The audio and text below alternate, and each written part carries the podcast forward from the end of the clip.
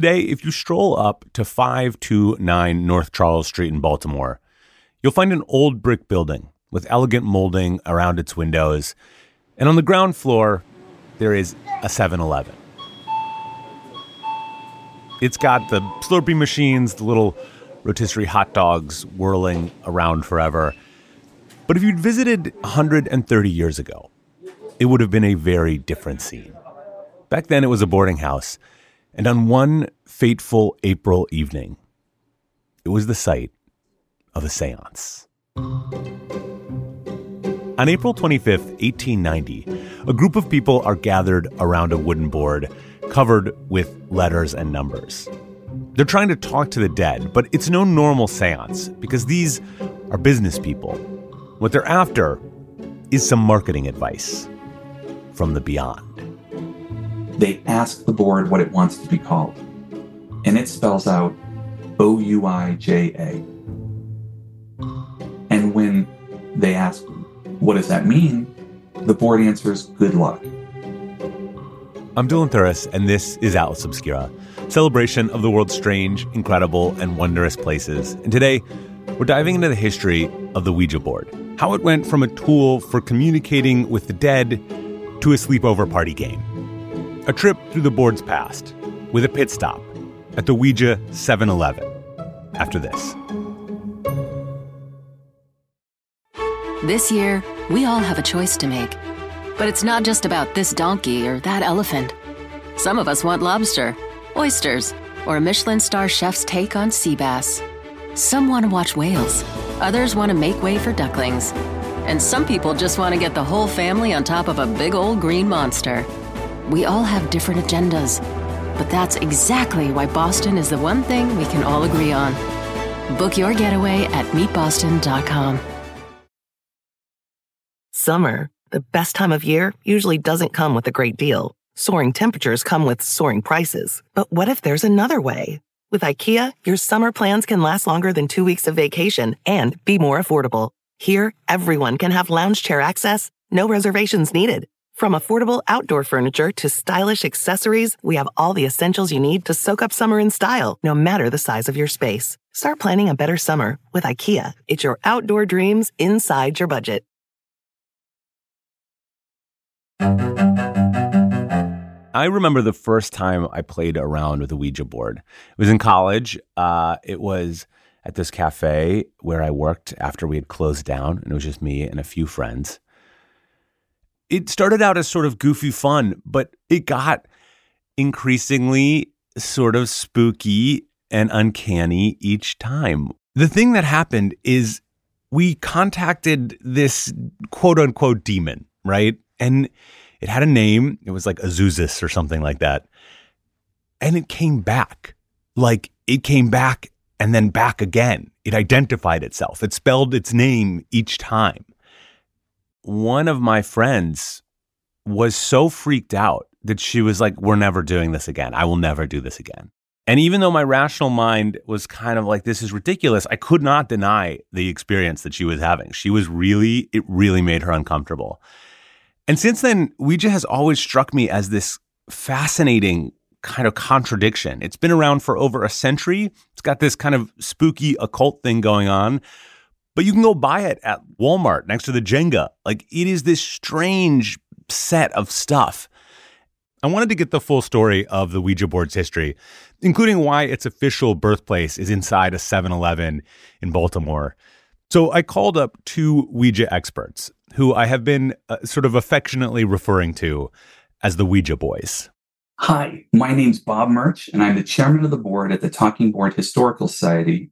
Hello, my name is John Kozik, and I am the owner of the Salem Witchboard Museum. A quick note on vocab.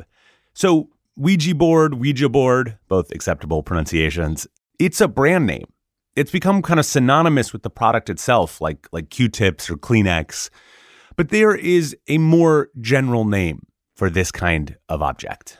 It's a talking board, and what that is, is it can be anything, you know, a piece of paper, a piece of wood, where you write letters, numbers, words, and then creating some type of pointer that will move freely when your fingers touch it and will point out those uh, letters, numbers, words, uh, creating a conversation. So let's go back in time. How did it first come into existence? What What is the background, like the far back background of the emergence of the Ouija board? It kind of starts really eighteen forty-eight with two sisters, the Fox sisters. Uh, they were just outside of Rochester, New York, and they had just made a claim that they could communicate with spirits who were knocking responses back to them. And really, as their news traveled and they became very famous, other people started making the same claim. And besides just asking yes and no questions and waiting for a knock or two, people tried counting knocks to figure out what letter of the alphabet that they were on. And because those conversations took a very long time, they basically got sped up by introducing an alphabet board where they would like just point to the alphabet and wait for a knock.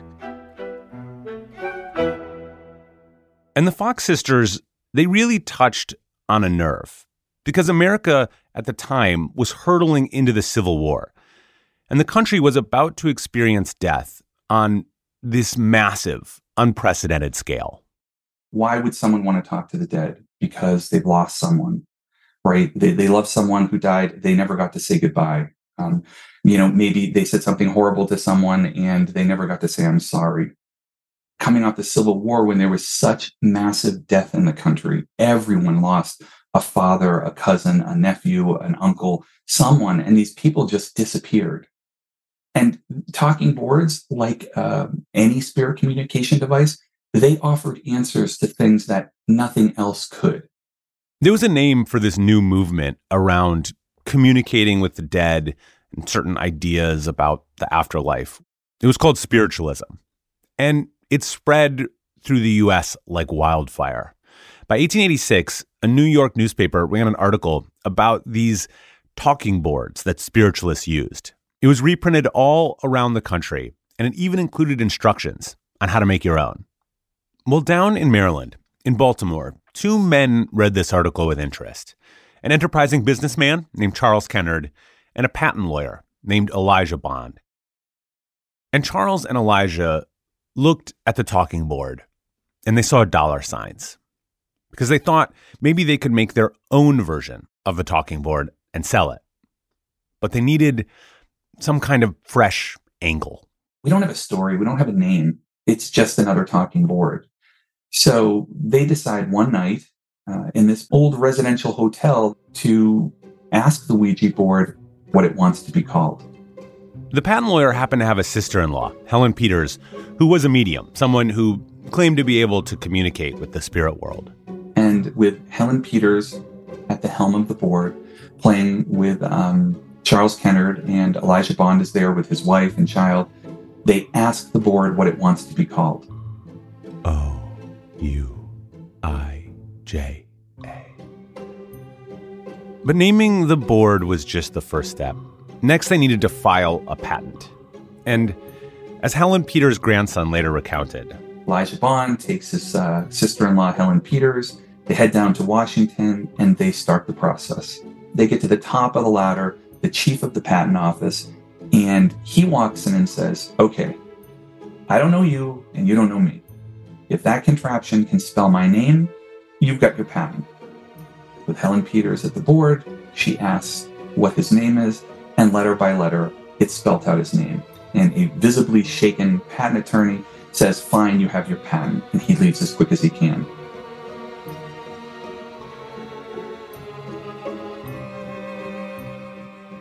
So you've got all these talking boards, and then they get the patent for the Ouija board. How popular did it get? What was sort of the early uh, emergence of the Ouija board like? It's an explosion. Once they name it um, and they incorporate uh, on October twenty-ninth of eighteen ninety, the Christmas of eighteen ninety is its first big boom, and it is a huge seller. And the brilliance of the Ouija board is that they don't tell you how to, how it works. It's considered a game. In fact, they would write in its uh, directions that it was a great mystery. Like, we don't try to explain or claim to know how or why the Ouija board works. Meaning, Charles Kennard and his friends, they understood that spiritualists are just a small population in the country. That's not going to make them a lot of money. And since the Ouija board really is the, the crossover between capitalism and spiritualism, they got to get this in every, you know, household in America. How do they do that? Well, if they say it's spirits, that just tells everyone it's one way. They say, hey, uh, maybe you're just talking to yourself. Maybe any, it could be anything. Yeah. I love the, the phrase, the Ouija board is the crossover between spiritualism and capitalism. One question I have for, for you, John, is, you know, over its long history, were these boards ever particularly controversial? I mean, it seems like they were ripe for kind of moral panic. Was there ever a real backlash against them? It does have a negative side to it. Uh, eighteen eighty-six, there's a headline that actually calls it a devil board. So, you know, it does start to get that close association with the devil.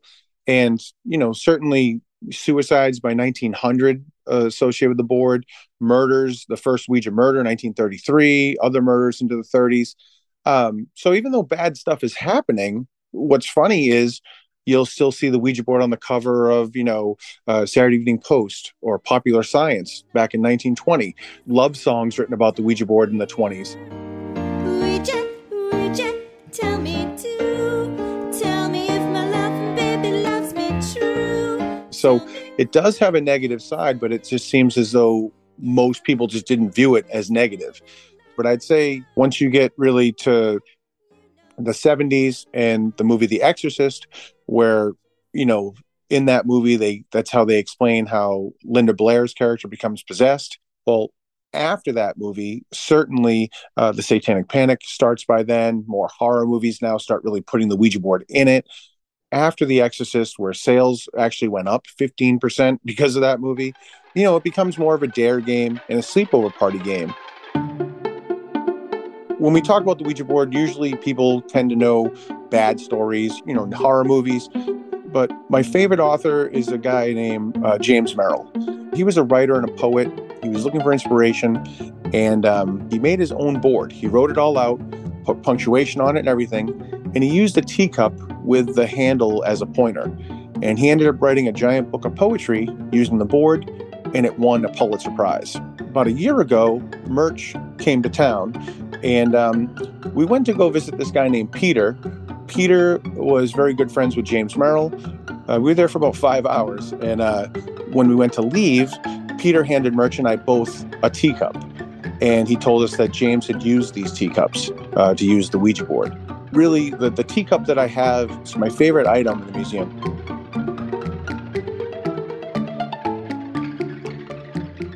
From the very beginning, there were skeptics and just curious people who wanted to understand how the Ouija board actually worked. And psychologists and neuroscientists think that what's happening is that the user is tapping into their own subconscious knowledge, that they're moving the planchette where they want it to go without necessarily even realizing it, and finding patterns in whatever shows up. There's a name for this subconscious movement. It's called the idiomotor effect. Of course, there are still people who believe that it's a way to channel something from the outside. Wherever this message is coming from, inside, outside, I wanted to ask John and Murch what they thought about it. I believe that, you know, you influence the board quite a bit, whether you know it or not. You know, if you believe you should make your own board, you put your energy into it, that it'll work better for you. Uh, that's something that I don't necessarily believe, but other people might believe that. And personally, I don't think anyone is wrong. It just works differently for everybody. What's come to me out of this whole thing, and I think, John, I've had many discussions on this, is that even though the Ouija board is meant to talk to the dead, it's really for the living. You know, dead people don't buy Ouija boards. We're obsessed with talking to the dead. And so we have unresolved issues.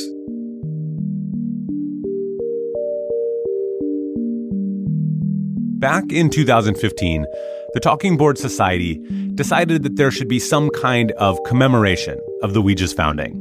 They got the city of Baltimore and the owner of the seven eleven on board and commissioned a big silver plaque to hang inside the store. It tells the story of how the Ouija got its name there over one hundred years earlier. It says that night, an American icon was created. Uh, I, I mean, I have to ask, have you two ever uh, Ouija'd together?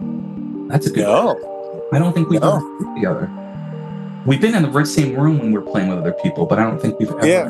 played. We'll have to do that. Definitely. who knows what'll happen now? That's just, I feel like... A, Boy. Yeah.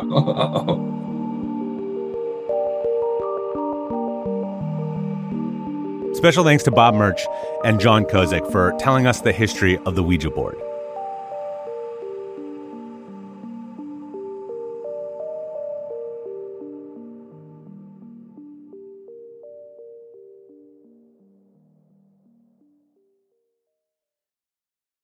Our podcast is a co-production of Atlas Obscura and Witness Docs. This episode was produced by Amanda McGowan. The production team includes Doug Baldinger, Chris Naka, Camille Stanley, Willis Ryder-Arnold, Sarah Wyman, Manolo Morales, Baudelaire Seuss, Gabby Gladney, Gianna Palmer, Tracy Samuelson, John Delore. Our technical director is Casey Holford. This episode was mixed by Luce Fleming. If you want to learn more, be sure to visit atlas obscura dot com. There's a link in our episode description. Our theme and end credit music is by Sam Tyndall. I'm Dylan Thuris, wishing you all the wonder in the world. I'll see you next time. Witness Docs from Stitcher.